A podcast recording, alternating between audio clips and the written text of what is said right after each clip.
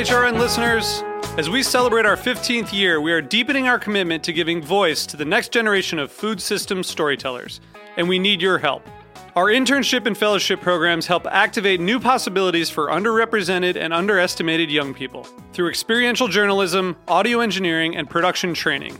Through these unique programs, HRN helps food equity stewards build essential workforce readiness skills that expand their potential and foster economic mobility.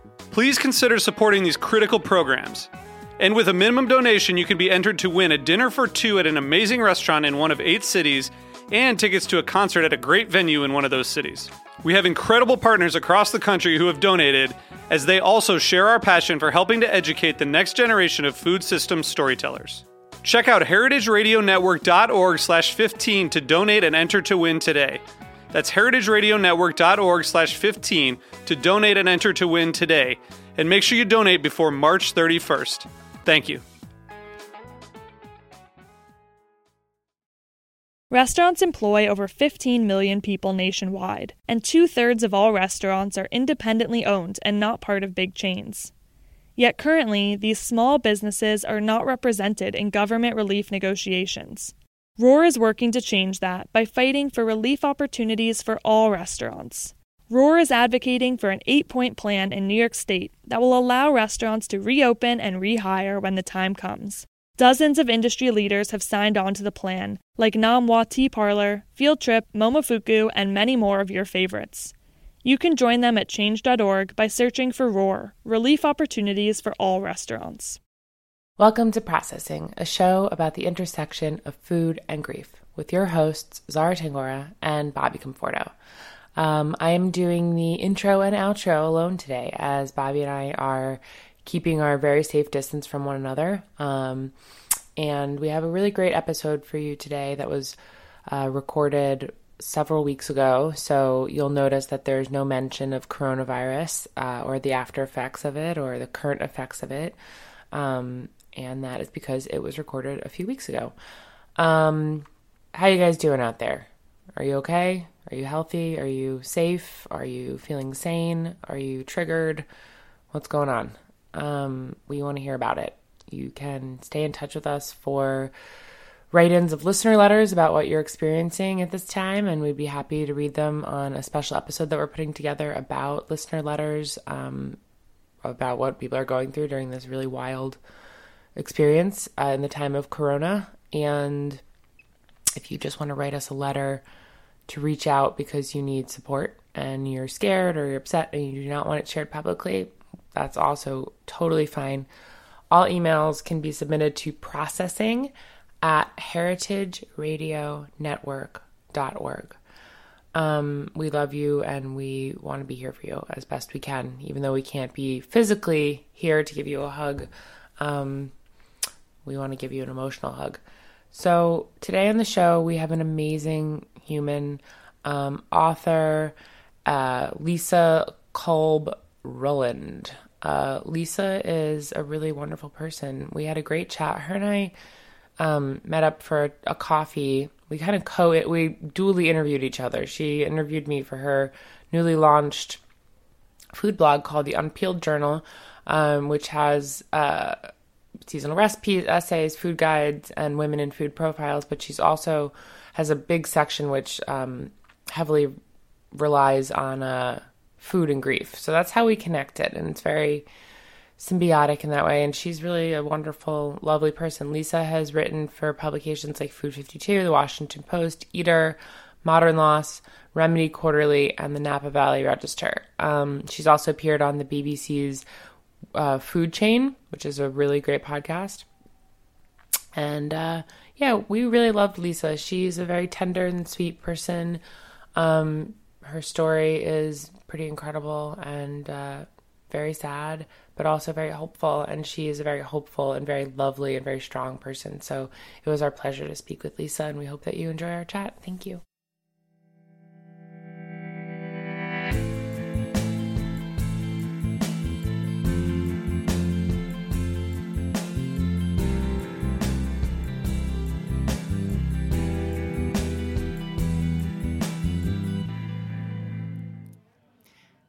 So we're talking to Lisa Kolb Ruland today. How's it going, Lisa? Great, thank you. Thank you for joining us. My pleasure. Yeah, we kind of connected. We were connected by a mutual friend, and we just kind of really hit it off and met yesterday for a coffee. And I was just instantly drawn to you and so excited that you were going to come join us on the show. And your story is really amazing. Your writing is amazing. And I just we both want to start off by thanking you so much for taking your time and being vulnerable and coming to talk to us. Thank you, Thank you. as well. Yeah. So you are a food writer. Yes. And you've written for the Washington Post, Eater, Modern Loss, uh, Remedy Quarterly. Anything I'm leaving out that Food 52. Food 52 And Eater. and Eater, yes. Um, so what is it about food? How did this all start with, for you? It's so funny. I just think it's one of those things I always just kind of took for granted. And I actually made my way all the way through being a lawyer. Mm-hmm. And I did that for about a year and a half and realized it was just kind of something that I think I just put myself on a path toward without really thinking about if it's really something that I wanted to be. Right. And so I quit being a lawyer and decided to do something that was completely the opposite of that, which is I took myself to California and I enrolled in the Culinary Institute of America, went to pastry school, got a pastry degree in the CIA, and then moved back to New York and pastry chef for a couple years, and then. Um, just kind of evolved into food writing from there. I think, as you know from being a chef yourself, it's an extremely physically demanding Oh, yeah. manual labor type of job. It's so intense. Bobby knows too. I mean, Bobby used to own a catering business, the Love and Oven, and you know, so years. we're all we're all aware of the extreme horrid physicalities Yeah. of I'm sure we all have burn marks up and down our Oh, yes. arms. Yeah, the little to line burn marks. it. Yeah. How did it start though? Was it was it something in your family that did your family like to cook? Did you always cook growing up and bake? Like where did the interest kind of start? Um, my mom was always a great cook growing up, so she really instilled a lot of that in me and was a great home baker. And I just kind of found myself, um, even when I moved to New York, like, which I think is such like a restaurant and takeout culture. If I was at home, I just it never occurred to me to get takeout. It was always like, oh well, I'm home, so I'm cooking. So I did that, um, just really commonly, and I just kind of feel like all human beings, I think, especially in like a very desky, com- computery world we live in, kind of at some on some level have a need for a creative outlet, mm-hmm. and I think cooking and baking is that, and it's just like a nurturing creative outlet.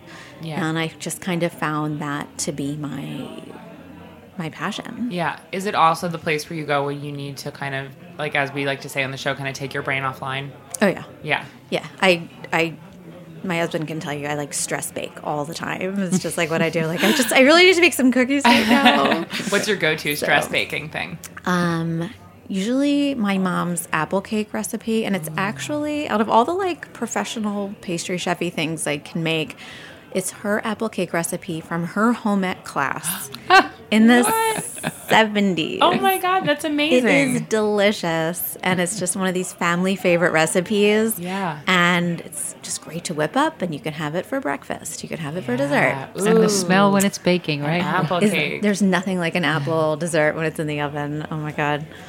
So yesterday we were kind of talking about, um, you know, we met and discussed our com- our commonality in our experiences in grief. Although the experiences are extremely different, I think we just bonded through just being able to talk about, you know, mostly I was talking about myself because you were asking the questions. But now today um, I'm going to ask you The tables have turned. It's how the tables have turned. um, but you experienced an extremely significant and uh, unforeseen loss in your life. Um, can we talk about that a little bit? Because I think it's also extremely tied to to food, and your writing since has is right in line with kind of a lot of the questions that we're asking on this show about food and grief and where they intertwine. So, can you tell us a little bit about um, how this journey began for you? What your experience is? Yes. So in May of 2014, my husband, my late husband, Erik, was over Memorial Day weekend on a mountain climb on Mount Rainier with a group of mountain climbers, and they were doing a fairly dangerous route up Mount Rainier. Um, and I hadn't expected to hear from him while he was on his climb. So there was nothing unusual about that. And then um, I actually had been helping out a friend who was a wedding cake designer in the morning, and I got out of um, my shift or whatever, helping her um, make sugar flowers, and was walking home, and I had a message with a Seattle area code on it. And I thought, oh, it's Erik. He's back from his climb, and his phone is dead, and whatever. So I listened to the voicemail, and it was the National Park Service saying that he and his group had not returned um, from their climb and that they had set out a search party and helicopter. So I called back, and the National Park Service person, by the time I called back, um, they had found a what is called a debris field, so they could see wreckage of, you know, tents and things. Um, at that point, it was still a rescue mission, and then I was just kind of told you probably want to fly out here to Seattle. And by the time I got to the airport, it was um, no longer a rescue mission; it was a recovery mission, and he and five other climbers had all died. Oh, Goodness. you know that feeling of hmm. you're just you didn't expect your day to turn out like mm. that it's mm-hmm. just so it's such a it's just wild It's just like one of those things. It was almost like, you know, like that 9 11 day with that mm-hmm. bluebird sky, Yeah. and you Yeah. remember exactly, Exactly. how the juxtaposition of the mm-hmm. nice day just hit so much hard. Like, hit so hard, I think. It was the same thing. It was this beautiful day in May, and I'll just mm-hmm. never forget how the breeze felt and how hmm. the sky looked. And it was like Joan Didion says, you know, life changes in the instant. yeah Life Yeah. changed in the instant. in the year of magical thinking Exactly. yeah it's a really powerful book And the concept of trauma that it's more than we can handle. It's literally too much. Yes. Yeah. So, you know, a lot of people ask the question of when faced with extreme tragedy or hearing mostly stories of other people who've experienced things such like yourself. People always say, "How could that be possible? How do you how do you go on? You know, like what do you I could never do it. I wouldn't be able to." And you know, I've said those things too offhand. I could never go on if X, Y, and Z happens. And I'm I'm assuming maybe you have offhandedly before this as well. It's something we throw around a lot how did you go on in that day? How did you like what were the steps that happened? I remember it's so funny because I almost felt like I was in this very bizarre autopilot in a way where I was kind of just having this whole out of body experience. I remember um, forcing my, I remember distinctly, I have all these kind of like bits and pieces of that day. I remember getting to Seattle. I don't remember the drive to Mount Rainier National Park, but I remember being in some motel room out there, forcing myself to chew a grape.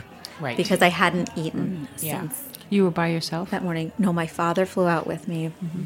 Um, and I remember I hadn't eaten all day, but I remember thinking I should probably eat something. Yeah. And I remember that feeling of like staring at a grape and forcing myself to chew it. Yeah. And it was just this very strange. This is a terrible analogy, but you know, like if you're drunk, sometimes you have to kind of talk yourself into, okay, call the Uber. Yes. Yeah, you're on Check Oh, everything the slows license down. Mm-hmm. plate, and you're just trying very hard to act like a human being. yes, absolutely. You're like pretend that nothing's wrong. No one will know that I'm drunk or great. You know, yeah, it slows Yeah. down. Everything slows down. It's emergency mode. What yeah. is there a psychological kind of term for that or Again, reasoning? know, it's, it's post traumatic stress. Yeah. And it, it is an out of body experience because Right. post traumatic stress is a physical experience that changes your chemistry. Right. And, you know, in a way, parts of your functioning slow down, like your digestion slows down, your everything slows down except for your extremities. So it's preparing for fight or flight.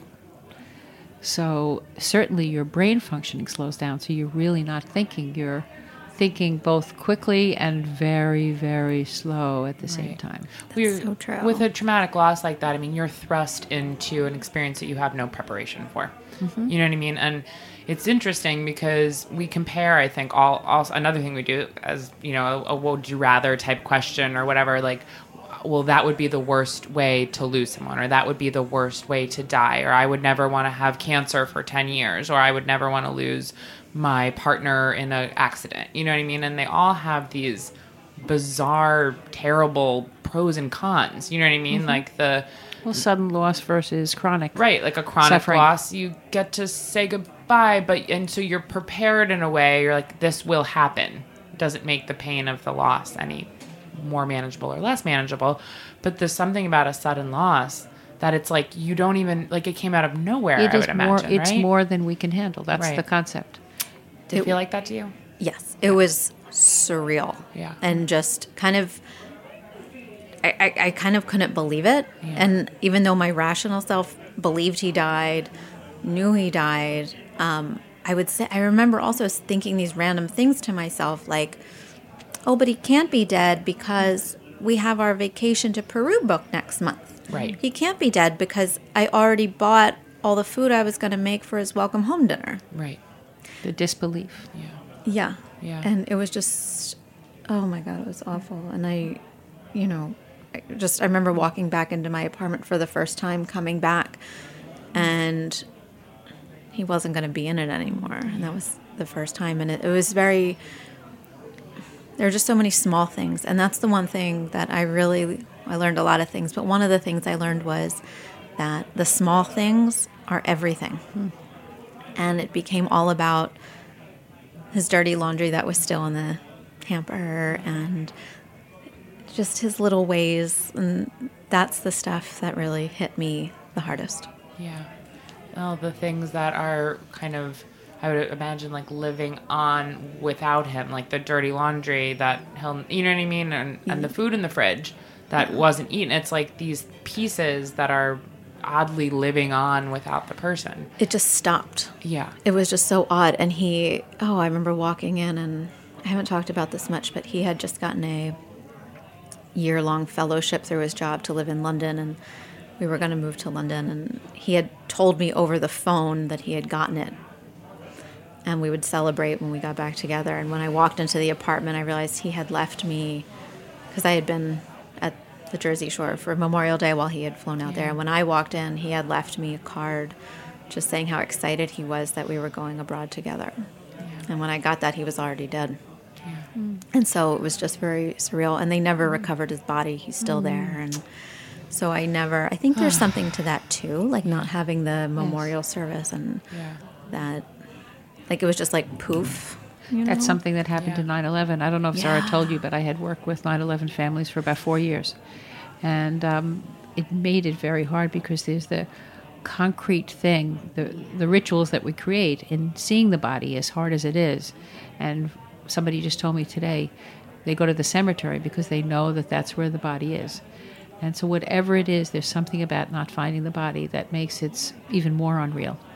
So, how did you deal with that? The fact that he wasn't recovered? I mean, did you have a memorial service or how did you? Yeah, I mean, we had a memorial service hmm. for him, and it was at a country club, and hmm. you know, there was no grave to go to. There was a very nice memorial service and a slideshow, and Yeah. then it was just kind of over. Yeah.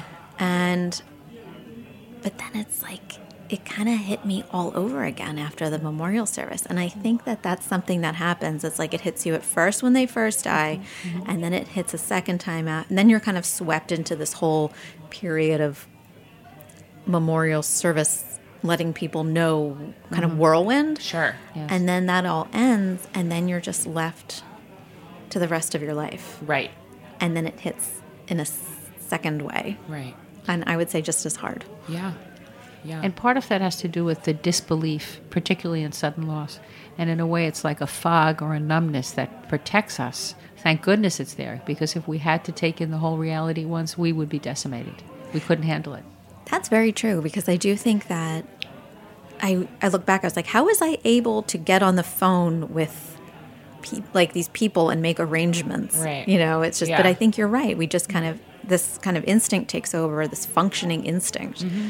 Um, and then when that adrenaline or whatever it is, I don't even know kind of drains you're right I think it, it it allows that second wave to just kind of hit Right. I mean, it's a focus, right? It's something you can focus on, and also, you know, in the immediate, in the, in the wake of this kind of thing happening, you're ten, you don't tend to be at work, and you don't tend to have other things that you're focusing your energy on. So, focusing on planning a funeral, a memorial service, or some things like that. There's like, okay, this task, and this task, and then this task, and then the tasks are done and it and while I mean for me at least when my my father passed away I was the only one to kind of deal with his stuff and I remember being so angry at the tasks and even for you know two years after being angry at the tasks at the the closing the estate and the papers and looking and getting things in the mail and a friend of mine said at the time because I was venting to him about it and he hadn't been through a loss so I was inclined to be annoyed at the statement like from the get-go but I actually ended up like really uh, connecting with it. He was like,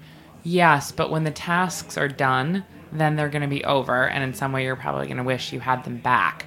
And I was like, Oh, my first instinct was to be like, Fuck you. You don't know what this feels like. I do not want these tasks back. But when they were done, you're, I mean, I can relate to what you're saying in that, like, it sinks in in a different way. And you're like, Oh, I don't have this focus specifically anymore. Yeah, it like suspends time in a way. Yes, it does. And then when that's over, it just kind of like, oh wait, I still have to live my life now. Yeah. like this was It's also the things you hold on to. Like, you know, we want to hold on to some things. We, we have to let go of many things. Every, almost the live person, but there's so many things we want to hold on to. So when you talked about the dirty laundry, I don't know how long you kept that around. But, you know, some people really hold on to things, the, the toothbrush and um, the things that were part of their life. You know, and at some point we we begin to let go of those. But what are some things that you have held on to these years? Um, I have a few items of his clothing that I keep in my closet still. Um, one thing that I have, because it's all I have of him physically. I don't know if this sounds pathetic, Not but in the least. Whatever it is, it's not. of course not. so um, when I got back to my apartment for the same for the first time after he had died, um, I knew there was never going. The likelihood of re- them recovering the bodies was very little. So, as far as I knew, I had nothing. He was gone. So I went around my apartment like a forensics unit, just trying to find like individual like hairs. Yeah. So I pulled like a few hairs off of his pillowcase and like one off of his towel and I think I found like seven or eight hairs. like and he had just short blonde hair, so it's not much, but I put it um in a special little envelope and um that's all I I have of him physically, but um I keep that very close and Sacred. yeah, I Sacred have, hairs. I have voicemails and Yeah. I listen to them sometime to hear his voice. Yeah. Those are. I don't know if you remember this story, but when you were young, you were about uh, eight years old, and we went over to our friend's house, Deborah. And it was a fall fest that she was having, and she had this thing set up in the backyard. It was at night. And you had to walk up the stairs, and then there's a platform, and then there was a rope, and you had to hold the rope and like jump into the unknown, Yeah. and there was mattresses underneath. So I remember being very scared to do that. And I walked up the stairs because you, you know, you wanted to go up. So I, I was terrified, but I walked up and I held onto the rope and I let go. And at the top of my lungs, I screamed, What can I hold on to so I can let go? Hmm. And I think that's what it's like. You know, there's so much letting go and loss. And for you, you, you tried so hard. You looked around the house to find anything you could hold on to because you had so much letting go to do. That's such a tender story. Thank you for sharing that. Yeah, it really is. Um, well, no, but that's it. It's like it comes back to that thing about like the little things are everything, Yes. you know, and the things that I wanted of his had no real material value necessarily. It wasn't like a watch. It wasn't Right. things like that. It was like his hair or like Yeah. a ratty T-shirt that just was him to me, and course. that's the stuff I Of think. course. Mm-hmm. Absolutely. So you wrote a couple of pieces that I loved and I totally devoured and read over again a couple of times and was sobbing while reading. Not just like a little like tiny tear. I was like sobbing reading them. It's very touching and you're a great writer. Thank you. Um, so you wrote something called A Widow's Food Guide to Grief. It was in the Washington Post in 2018, and it detailed the stages of grief and how one might realistically feel at any given moment in relation to food.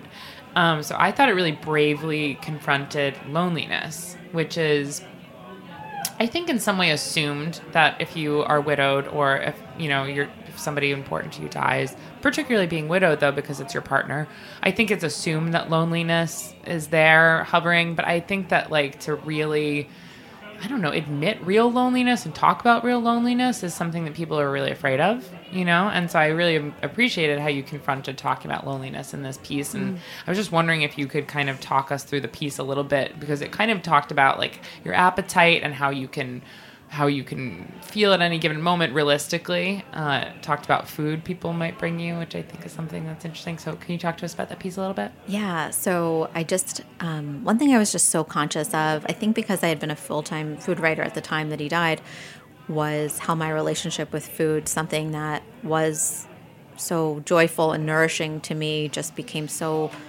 unimportant, mm. so meaningless, and just so blank. I you know, yeah. and and and that's something that I just kept striking me over and over again.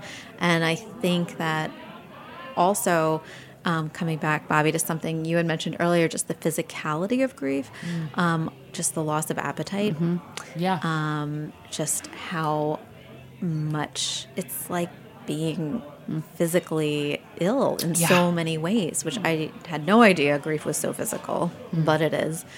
Um, and so, yeah, one thing I just wanted several things. One is like, yeah, the loneliness factor. It is hard to eat across from the empty chair. Mm. And one thing that I did was I started sitting in his chair. Wow. So that I could look across at my empty one mm. instead of his. Mm-hmm. What a power move. And that's yeah. Well, now I should say that's when I wasn't eating in front of the television. Okay. Because that was definitely yeah. like my biggest crutch of all. But um, yeah. that's one small thing. I just was like, I just didn't want to look across at his empty seat. Yeah. So it was like a fiction, but in a way, it was like mm-hmm. played a little mental trick on me to help. Mental um, tricks are important. They really are. Yeah. You know. Um, yeah, and of course, like just touching also on like people want to bring food, and mm. I think that is so wonderful and so important. Um, I don't, for me, I think early on, like a heavy cheesy casserole wasn't mm-hmm. so much it. Right. It was like broth. Right. Chicken, rice, simple. Right. Stuff you want to eat when you're sick. Totally. Well, we were talking about the year of magical thinking before, but when Joan Didion talks about that, the congee. about the congee, yeah. Yeah. We, we were actually just speaking to someone earlier who lost uh, a child, and mm. she was talking about how, for her, when people would bring food, because she was a cook, and she still is a cook, and cooking was her way of caring for her family, um, she was like, get this these casseroles out of here. We don't I don't want any more of this stuff and it felt like a nuisance and a hassle and like too much. Did you feel like that at all with people bringing food to you? Um, I experience that less than I think other people do because I think people who are like more part of like a church or something like that mm-hmm. or like have suburban lifestyles get more of that kind of casserole thing. Right. Um, so for me, it wasn't as noticeable, but I also know people who have gone through that and it just is like it's i think it has been very complex though for them because it's yeah. like on one hand they're so grateful. On the other hand i don't really want like a taco pie. Of and course. so but how do you say yeah. no? Totally know, but so you were living alone? I was. And that was part of it. So what were some things that people brought you that you remember or things they did for you that helped you? Um, i remember the first meal I was really able to eat was just chicken and rice my sister made for me, just very simple. Um, and I remember eating it and being just like, this is delicious. and she's like, oh, it's just something silly, but it's just exactly what I wanted to eat. Yeah. Um, the girls at Food 52 sent me a jar of granola. Mm. And it was so good. And that was great too because it was something that just like simple. I can have a little of or a lot of, right. but just a little bit different at the same time. That remember that being really good. And, and, no expiration too. Yeah. So there's no pressure to be like I have to eat this or there's no instructions. Yeah. Yeah. And like a cheese plate was good because that's something just like you can pick at, like yeah. fruit and cheese, like little things because I think your appetite can shrink down to the size of like a mm-hmm. walnut. Right. So just things that you can pick at. Yeah. Yeah, you were asking me that question earlier today about like people bringing things, and it's so complicated because I think it's like the one of the only ways that people know how to cope with grief. You know what I mean? They're just desperate to do something. They want to do something, right? And so and most- cooking is love. Right, and so most people don't feel equipped to be like, well, I'll sit down with you and really talk this through for an hour, and Yeah. we can, you know, you can like blow your nose on my shirt. And I think that people don't want to know about like they don't want to clean your house, right? So there's like a, a it's kind of the bar for what people do when somebody is going through a terrible time and experiencing And extreme outside grief. of your intimate circle, because your intimate circle can Right. Your intimate circle You know, can do change your thing, sheets. right, But exactly. a person who you kind of know just wants to send Yeah. something. And so I don't know. I mean, I feel like even if you throw it in the trash or you don't eat it or you give it away or you put it in your freezer and never look at it again, I don't know. I mean, for you was the effort was it the effort or the food or was it sometimes both? I mean, were you ever be able were you ever able to just be thankful for or was it enough just like, "Oh my god, this person brought something even if it wasn't something you wanted?" or Yeah, no, I, the appreciation was always there, and I and the appreciation is always there in other contexts too. Like we were talking um, before about sometimes when people say the wrong thing, Right. And just learning to be appreciative that they tried and they meant well. Yeah. So that's the most important thing of all. But I also think like at the time, like I don't know. Like, I don't know that I was even as conscious of all that as I should be because I was just so messed up.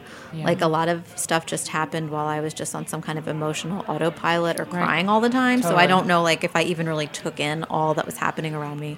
yeah. Yeah. It's it's as if a fog descends, and how much do we really see in the fog? You know, we're in the fog, we're standing there, but we don't really see much. Yeah. And And, there's no part of it. context yet for Yeah. us to look back on it and Yeah. reflect. We're just in it. Totally. And the fog is a protection. So you wrote another article that I really liked. Um, it was called uh, "The Condolences End: Being a Widow Doesn't." Also for the Washington Post. That was a couple years earlier, right? 2015. And you talk about um, the loneliness of widowhood in like year two after some of these things, like bringing food and checking in every day ends. Can you talk to us about that? Because I think it is, you know, something that I know that unfortunately like, I've do- maybe done myself sometimes, or and I've experienced that on the other end of like, oh wow, you know, people don't really keep up necessarily. Can you talk to us about that? Yeah, I think that we live in a 24 hour news cycle mm. where there's the big story and then it's over and then something else happens. And I think that that's very analogous to kind of a grieving person because I think when the grief is very new and upfront and raw and ugly and there's a funeral going on and all of this stuff happening it's in everyone's face and they're aware of it and they're participating in it. But then same thing with the end of the funeral. Then that was it's like well that happened already. Mm. And people i think resume their lives as they should and they go back to their normal and then you know I- i and anyone who has i think lost a close loved one you're just beginning Right. and so something that happened two weeks or a month ago or even six months ago is to them is still brand new to you. And I think because it's not on their front burner anymore, um, no, but I mean, I'm not. I wouldn't ever blame anyone for not understanding this because you, I don't think you can understand unless Right. you've been through it yourself. Um, but I remember just kind of sometimes wondering where is everybody. I it's, it just still Right. still felt so brand new. yeah. It reminds me what my friend Kathy did when her husband died. She stood up in front of 300 people were there, and she said, "Please, I need every one of you to think of me and include me in your activities." She said, So brave. "A month from now, six months from now, a year from now, ask me to go to a concert. Ask, call me for dinner. Come over and visit. That's the one thing you can help me with. Right now, I'm, I- I'll deal with it. I'm, I'm hunkered down, but in the future, that's when I need you. Wow, that was amazing that she had the presence of mind to anticipate that and mm-hmm. to say Yeah. something Absolutely. Yeah. like that. You know, the truth is, is that part of what the definition of grief is, is that it's accepting the reality of the loss. And in the beginning, we have that numbness and fog to protect us so we don't have to take it all in at once. But then over time, as the fog lifts and the reality descends, you know, often the second year, you have more reality. This is my life now. Right. So it's a very different feeling. You're no longer in the emergency. You're in your everyday life, and you're realize, realizing that your beloved is not with you, and you're living your life like- without them. Oh, I'm still doing this. Yeah. Yeah. Like I'm I'm still Yeah. living. He's still dead. I, I was just going to say that I had someone who lost a very significant person to them, and the way they would describe it is like, I can't believe that you're still dead. Like Yeah. this, it's so weird, and I, I feel that even with my thinking about my dad, sometimes I'm like, are you really still dead? Like I really want to tell you this thing. I cannot believe this is still happening. Like it's a weird, it's a weird. Because again, it's not progressive. It's not as if the reality progressively, we get it, we get it, we get. It's not. It's back and forth and back and forth, and I get it and I forget and I get it and Yeah. I forget. And you can wake up. I'm sure you woke up in the morning and, well, where where is he? How could he not be here? Yeah, it's And you get ambushed by it in the weirdest Mm. ways and at the smallest times. It's not always on the big significant days that you think you realize the loss. It can just be kind of out of nowhere and it just can hit. And I they just keep being dead. yeah, yeah. And it's so hard. It's fucked up. Uh-huh. It's terrible. That's how it is. It's It's fucked like- up. yeah. There's really no other way to Yeah. describe it. Yeah. When did you feel like you got the? When did you get back into the kitchen after this experience? Hmm. Uh, yeah, it's funny. I got back into the kitchen probably mm, a couple months, maybe a month afterward. Um, I moved in with my sister and her family for a time, and at some point, just decided, okay, I need to try to cook one night a week. For, you Yeah. know, I can't just be sitting here like a blob. Um, but I remember one thing that happened was I would just mess everything up. Really? Oh my God. I would just, I mean, things that were easy for me before, I would burn. I would. Forget ingredients. Like everything would just turn out wrong. I mean, Discombobulated. yeah. Is there anything you remember specifically that? Oh God, yeah. Um, well, let's see. I forgot to put like dumb things, like forgetting to put mayonnaise in egg salad, and wondering, Wow. like wondering, like why is this so pasty and dry? like I, Yeah. but like stupid, but um, forgetting to set a timer on a roast chicken, and then like an hour and a half later, it's like smoking out the kitchen. Right. So just this forgetfulness things, like I used to call it widow brain. mm-hmm. Yeah. Yes. And I think it also goes back to the, just the physical symptoms Yes, of sure. grief. And I, I read something about this, and Bobby, you might be able to speak to this um, about how like that's an actual thing that happens. Like the blood redirects to other parts of your brain Right. responsible for survival. Yes. So you're not being able to make these like, like your memory isn't as good. And, Right. you know, Well, you know, it's a flooding of stress hormones that happens in an emergency. And the interesting thing is, is that the animal kingdom, after they have an emergency, they start shaking violently, Right. And they shake out the stress hormones, Like a But dog when we it don't. shakes, yeah. Exactly. They Yeah. after an experience, they shake. You know, a deer in the wild and a tiger's just gone by, and they, they were in a freeze mode, and then all of a sudden the tiger leaves and they start shaking violently, and the stress hormones leave their body. But that doesn't happen for us. The stress hormones hang out for a really long time, for a year or more, and it changes our chemistry. And, you know, trauma is in the foreground. Whether you're not thinking about it or not, 24 hours a day, that trauma is with you. So therefore, this the little things that you how to cook a chicken, that's in the background. That's way back there. So Right. it's very it makes sense that you forget things. I was wondering about it in the sense of that. I was wondering about it like, does joy in some way keep you alert? Like, does your sense of joy like connect to your sense of purpose, connect to your sense of timing mm. for things that you know how to do? Like, put salad like in, you know what I mean? Is there oh, something about like the absence of joy mm. being like just forgetful? Because what does it matter in some sense if the chicken burns? I don't even care. Right. Does that? Oh, there was definitely yes. Okay, yeah. So, and I think that you're making a really important point. So, even though I started cooking again, Yeah. and granted messing up at all of it, you're right. I wasn't enjoying it. I was Yeah. doing it because I felt like it was something I should do, right. not because I really wanted to do it again. And I also think too, like meals can be very emotionally fraught.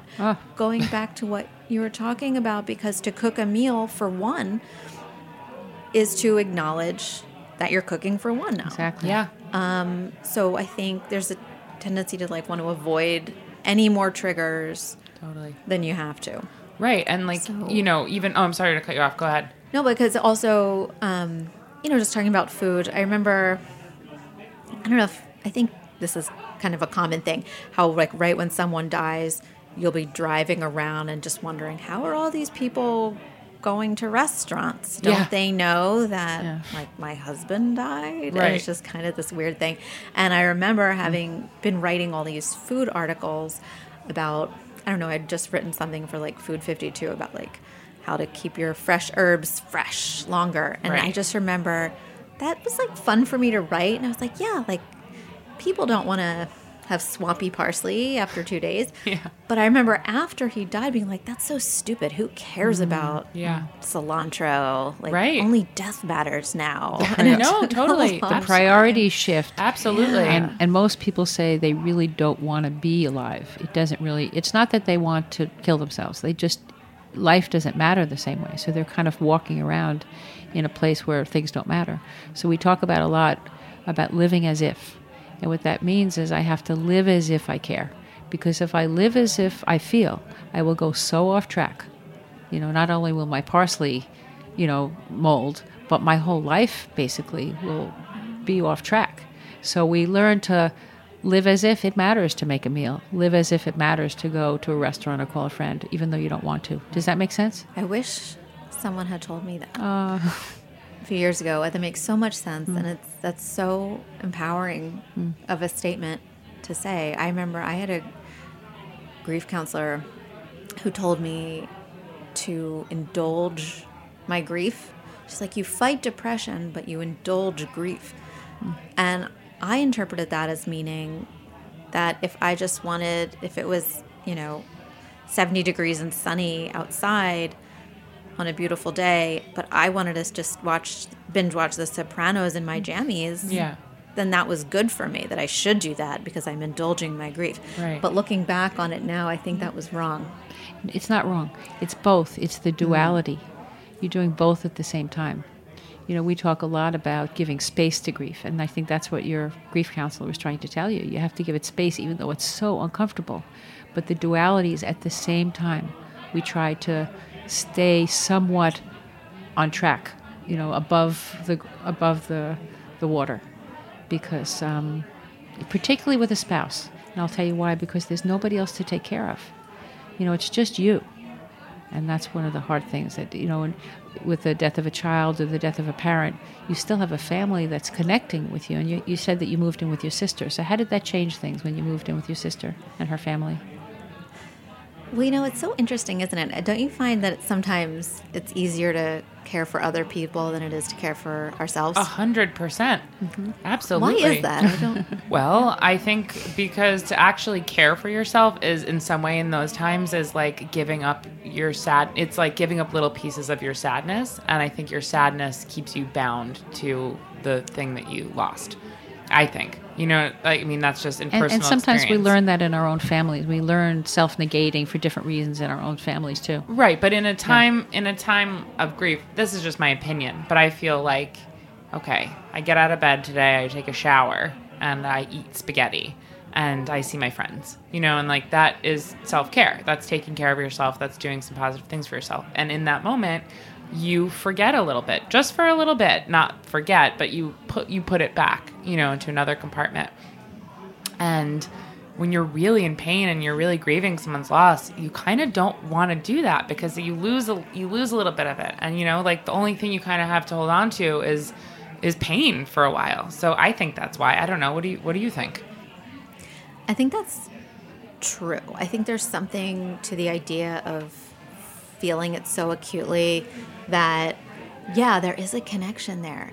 But it's so interesting too because I remember I so I went um there's this yoga place in Lenox called Kripalu. Oh yeah. Yeah. We know we both know it well. We've both been many times. Oh. Yeah. Love it. Yeah. So I went to this um, like grief weekend thing, and David Kessler was speaking at it. and he specifically addressed that. It was so interesting. And there was a woman who had lost her child, and she was talking about how she feels like. I mean, this was had been maybe eight or ten years, and I think she had complicated grief. But she was talking about how she couldn't let go of the pain because if she felt like if she let go of the pain, she was letting go of her daughter. Mm-hmm. And it was like a bond, like the the bond she Yes. had. Mhm. Yeah. That's right. And but he was Who what David lost a son. yeah. But what David Kessler said was, Tell me a story, tell me a happy story. And she told this story about how they baked cookies together. And after the story ended, he asked her, How did you feel when you were telling that story? So I felt happy. Did you did you f- remember that? Could you see her in your mind's eye? Yes, yes, yes. And he said, the whole time you were telling that story, you were smiling. Mm. And I wanted to point that out to you because you don't need to cry to feel connected. You just smiled and felt connected. That's so. That is so powerful. Yes. It's extremely powerful. Okay, uh, we're gonna take a really quick break, and when we come back, we're gonna have some more chats with Lisa. Okay.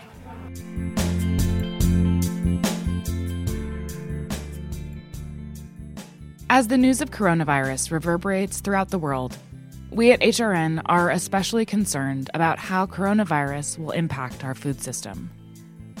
We will use our platform to support the restaurant, agriculture, hospitality, and other food related industries by maintaining our coverage and operations. As social distancing becomes the temporary norm, podcasts are more important than ever. There's never been a more crucial time to stay informed about the state of our food system and the way that food connects our global community. We're sharing all of our COVID-19 coverage at heritageradionetwork.org slash COVID-19. From interviews with nonprofit leaders and journalists, to firsthand accounts from chefs and restaurant owners, to reports on how the crisis is affecting regional farms. Our team is working remotely from all over to keep food radio alive. HRN needs your support more than ever to keep sharing essential stories and resources with our listeners. Make a donation of any amount. Visit heritageradionetwork.org/donate. And we're back. Hi. Nice Hi. to see you again. Hi, Bobby. Hi, Zaz. Hi, Lisa. Hi. So I wanted to talk a little bit about another piece that you wrote. Um, the bread I still can't bake. Um, I that was of all your work that I read that made me really emotional. That was the biggest one, and you described so beautifully how you and your uh, you and your husband Erik used to make beautiful breakfasts for one another, and um, just you mentioned so many like sweet little things. It was just very touching. Um, and then you spoke about a bread, a, I believe a molasses whole wheat bread that you still can't bring yourself to make. And I really appreciated it in the article how you were not judgment judgmental of yourself about it, and it was like almost a you were celebrating the fact that you weren't going to make it as like a positive thing and that you didn't need to make it. Can you talk to us about that a little bit because I thought it was such like a nice it was a gift to give yourself in a way of not pressuring yourself and not judging yourself. Yeah. Um, I think that that took me a while to get to that place where I was able to not judge myself.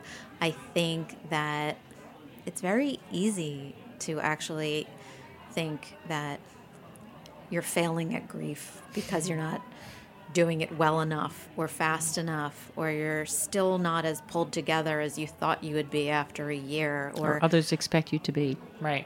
Exactly. And I think that it's really easy to put a pressure on yourself um, for something that's really just made up. You have, you know, there's no there's no right or wrong. It just Yeah. grief is what it is. Um, so yeah, there's this one bread that I used to make. Just we kind of just always had it around, and it's this great um, recipe and we'd have it every morning toasted with our eggs and fruit and avocado we, we like kind of just did a big old breakfast every single day and um, i still have not made that bread and i've thought about it and i remember thinking to myself i was like it really is tasty i really like it i should just make myself do this so that I can almost like check that box of like Yeah. doing it. And then I just kind of was like, why? Mm-hmm. Yeah. Like, why do I have to put myself through that if I don't want to? It's Totally. already been hard enough. So I still haven't made it. It's still delicious, but um, I, yeah, just accepting that some things might never be okay again. Yeah. I thought that was really important. And I think, you know, we talk about um, how you are, uh, pe- people who experience extreme loss and grief are just forever changed, you know? And actually, I think people who experience small losses and grief are The little forever T's and the big changed. T's. Yeah, yeah. Little traumas, big and traumas. big traumas. But um, I think it was a really significant way of just being kind to yourself and tr- and not putting a pressure on yourself. Because yeah, if you don't if you don't need to make it again and you don't want to make it again, you won't. And if you want to make it again someday, you will. And I think it it speaks volumes beyond the bread. I think it speaks to like what we were talking about about compassion towards yourself. If you don't want to get out of bed and get up, you don't have to. But you know, but it, it it's a small, it's a sm, it's it's one way of being in that feeling. It's not whole, like all, like all encompassing where you're just like I'm not ever going to cook again. Not to say that that would be wrong if someone could never cook again, but you It know, it reminds me of the small things you were talking about. It sounds like that molasses whole wheat bread is a small thing that was such a big thing, Yeah. and that it's sacred to you and Erik, and that right, and that that's what and it was. breakfast is, can be a very intimate meal. You're in your jammies, Yeah. you're just Yeah. waking up, and it's usually just a more private meal. yeah, I think. But, and I think that's something too. I think it's important to remember with grief is that um, you might be looking for the day down the road where you can get back to normal, and just realizing you're never going back there. That I can promise you. But I think I can also promise from my own experience that you will be okay again in a different way. yeah. So that kind of ties into kind of one of the last questions I was going to ask you, um, and maybe the answer is the same or maybe it's different. But we always like to ask folks uh, if you could, if you were facing yourself at that moment, right when you lost your husband, or in the couple of days after, and you could give yourself one piece of advice and tell yourself one thing, knowing what you know now about what the journey's been like, what would that be? That's so interesting that you asked that question because I will say I actually did do that right before I walked out of my apartment to go to Newark Airport to catch a flight to Seattle after I found out that he was in the accident. I got out a Sharpie and I wrote on a post it note, It will be okay. And I stuck it on my bathroom mirror for hmm. when I got back hmm. because I knew, I knew what was going to happen. And I knew that I would be walking back into that apartment and he would be dead. And so I left that post it note for myself to see when I got back. And somehow I just had to believe that. And so I would leave that post it note for myself all over again. You It'll still be have okay. it? I still have it. Mm-hmm. And, Still it, have it. and is it? Yep. In a different way. Yeah. I and by okay I don't mean fixed. I don't mean that I'm over him, Yeah. but I life has a way of being lived again. That's a very beautiful way of putting it. Uh, Lisa, can you tell us a little bit about what you are working on now? Because I think it's very interesting. It's very in line with what we were thinking about and talking about, and it's so exciting. So, can you tell us a little bit about some of the projects you're working on? Yes. So I'm very excited that in addition to just food writing for other and writing in general for other um, media, I am doing my own website called Unpeeled, and it's just a general cooking um, and food website, interviewing cool women in food and profiles and things like that, recipes. But also, one of the most significant aspects of that is the Food and Grief Project. Um, one thing that really struck me so deeply was not only the ways in which food plays into grief, whether you're trying to bring something to someone, whether you're trying to nourish yourself. Um, just so there's so much to it. Whether you have a memory of someone you loved with food, there's so much there, but also how underexplored it still is. And so I really think that that deserves a little more light. And I think that's also something that is so important that you're doing as well through your own experience and your work. Thank you. I mean, I think we always say that kind of the ethos of this show, and I think we share this, is that grief is this Oz like kind of figure, you know, and we don't, we live in a death denying culture. And it's interesting when we talk about how people say the wrong things, you know, when you're grieving. Um, it's almost like how could they not like nobody there's no playbook nobody talks about this you why is there a class talking about the most obscure kind of mathematical problems and there's no class in school being like hey everybody dies and some people die too young and tragically and here's maybe how you could here's how you could speak to somebody you know what i mean you would think right but nobody does and i think that you know our goal is to disarm some of that and open up this conversation. I know you're trying to do the same thing, and I, I'm so excited to see what you build and what you create because I know it's going to be amazing because you're amazing. Thank you. Yeah. Right back at you. Thanks. And I think this is just like a really special thing that deserves to get talked about. And the more we talk about it, the less I think of a stigma it'll have attached to it, and less uncomfortable scary. will, will be, and less Yeah. scary. Yeah. Right, because you know it's scary to be in grief, and it's scary to be in experiencing loss, and it's scary to, in a very different way, to be someone who is trying to be there for someone who's in grief and mm-hmm. experiencing loss. And honestly, like you know, and I in no way mean to call you out, mom, but you're the most experienced person when it comes to bereavement that I know. And when my dad passed away, and I felt I was experiencing a lot of depression and I was really grieving.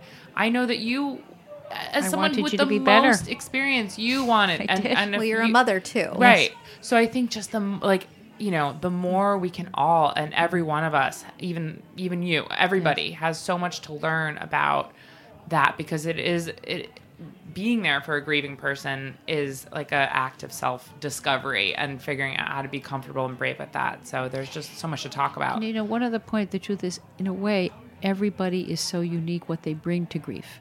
You know, part of, I'm a grief therapist, which is different than a grief counselor.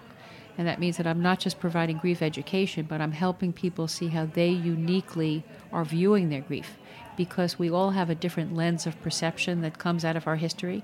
So we all view grief differently depending on our our history of losses, our personality, um, our supports. There's many different reasons why. So I think it's helpful to understand how we individually view it. So therefore, people need different things in grief. I thought the story about David Kessler was very interesting because we all need something different. And Totally. we all need to sometimes have the perspective of how we're viewing it, why we're viewing it that way, and what might help in our perception. Yeah. Well, this was an amazing talk, and we are so honored and privileged and just so thankful that you decided to be vulnerable enough to share your story and your writing is beautiful. And Yes. where can we find where can folks find your writing now like eh, on social media or on your current website or your future website? Please let let us everybody know where to find you. Yeah, so I have um, my website is unpeeledjournal.com, and if you go to unpeeledjournal.com, um, you can find my bio, links to writing, as well as the Food and Grief Project in its entirety. And I also would love to have people write in and provide their own submissions on food and grief memories or a recipe that ties them to someone they've loved and lost. Um, so I'm really excited to see where it goes, and I think it's going to be someplace really special. yeah we do too we're so excited And we're kindred spirits, so I hope that maybe we can connect in some other way in the future because yeah we're on the same path here. It's very, I know. it's very exciting. I know. you're Yes. welcome back to the studio anytime you want to come we'd love to have you I think we should all cook together. oh my god That'd be fun. Let's Say no more. Let's I'm go right accepting now. that invitation. that sounds great. No, that would be great. That would be really awesome. Yeah. Yeah, we'd love. We have to. We'll have to talk about what to make, and we'll talk. We'll yeah, we'll whip up something good. Thanks for having us, and it was so amazing to meet you. And I'm excited to have a new friend. Yes, me too. Thank you. And I'm just so honored to be here. And I just think what you're doing is just hugely important and meaningful. And I think people are going to uh, hear things that speak to them and maybe just give them just that something that really clicks. And there's just so that's a really powerful thing. and as we always say on the show, to quote Viktor Frankl, survival is a community event. So we need each other to heal. Well, you guys, thanks so much. It was great talking to you, Lisa. Thank you. Thanks, Lisa. Bye.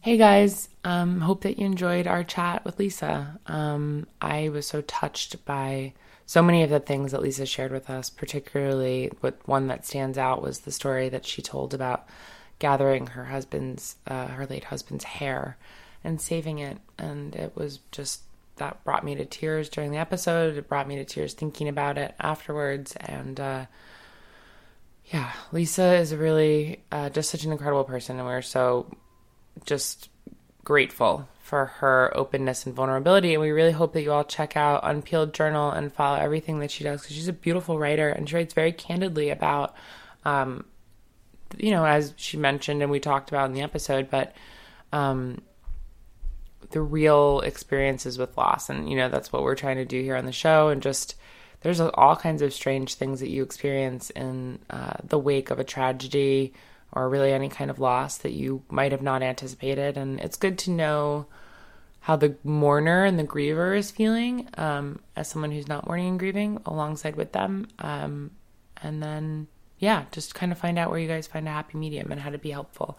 And you know, the reality is that sometimes you you might bring something or do something that wasn't the right thing, and and the person might have a reaction. But if you guys have a loving relationship, like you'll work it out. So I feel like an effort is always a good idea. And if your effort isn't the right effort, I mean, try to think about it as much as you can first, but you can't always nail it in life on either side of on that line. Um, so I just want to re- reiterate that if anybody um, is, I don't know, that's not even the right way to put it. If anybody's having a hard time, we're all having a hard time. Um, if you need anything, please reach out to us. You know, if you are in really deep despair, please contact a mental health professional. This is a time that um, we all need a little extra help. Uh, we obviously can't see our therapists one on one or see a new therapist if we need to, but a lot of people uh, in the therapy community, Bobby included, are seeing patients via Skype and via phone. And that is a great way to stay in contact with your therapist and not isolate um, because this is a time when we're all feeling a lot, and it's important to stay connected with people who uh, have an investment in your well being, whether that be a friend or family members or a mental health professional, therapist, a psychiatrist, you know, whatever.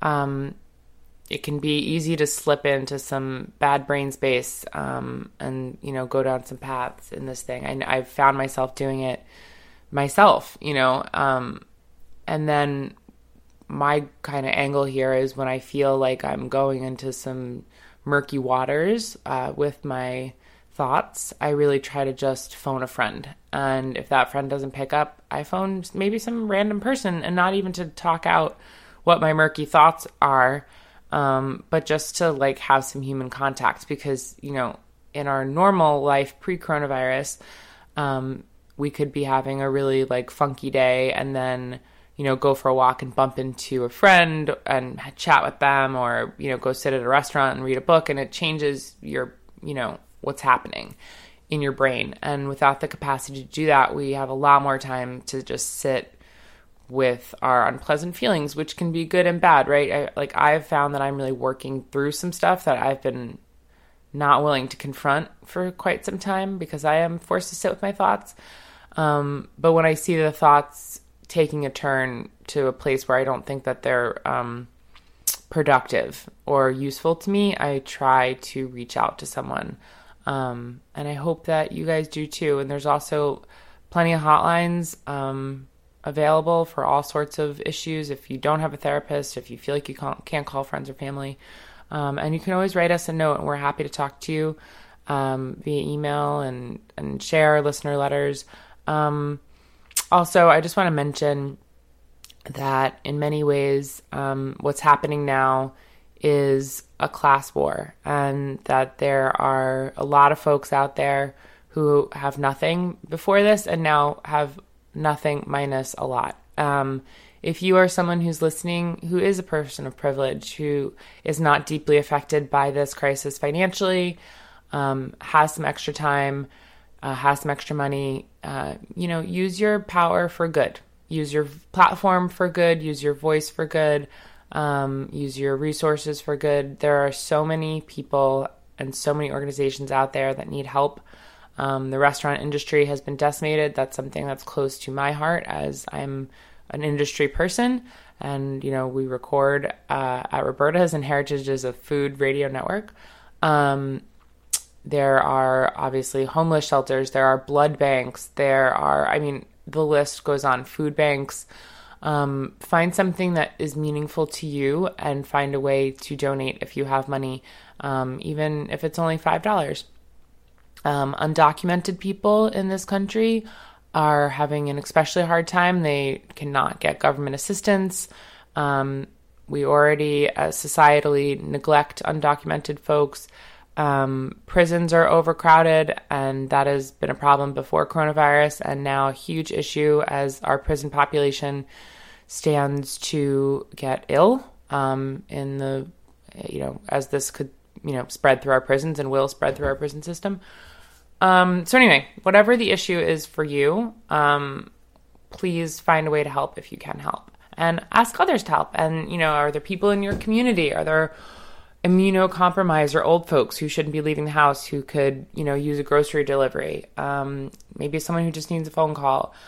Um, honestly, a smile. If you are going out for necessary errands like groceries and going to the pharmacy and stuff like that, or you know, taking a solo quick walk around your neighborhood or, or run, um, smiling at people actually really makes a difference. If that's all that you have to give at this point because you don't have extra resources um, or extra time, then just a, a good smile.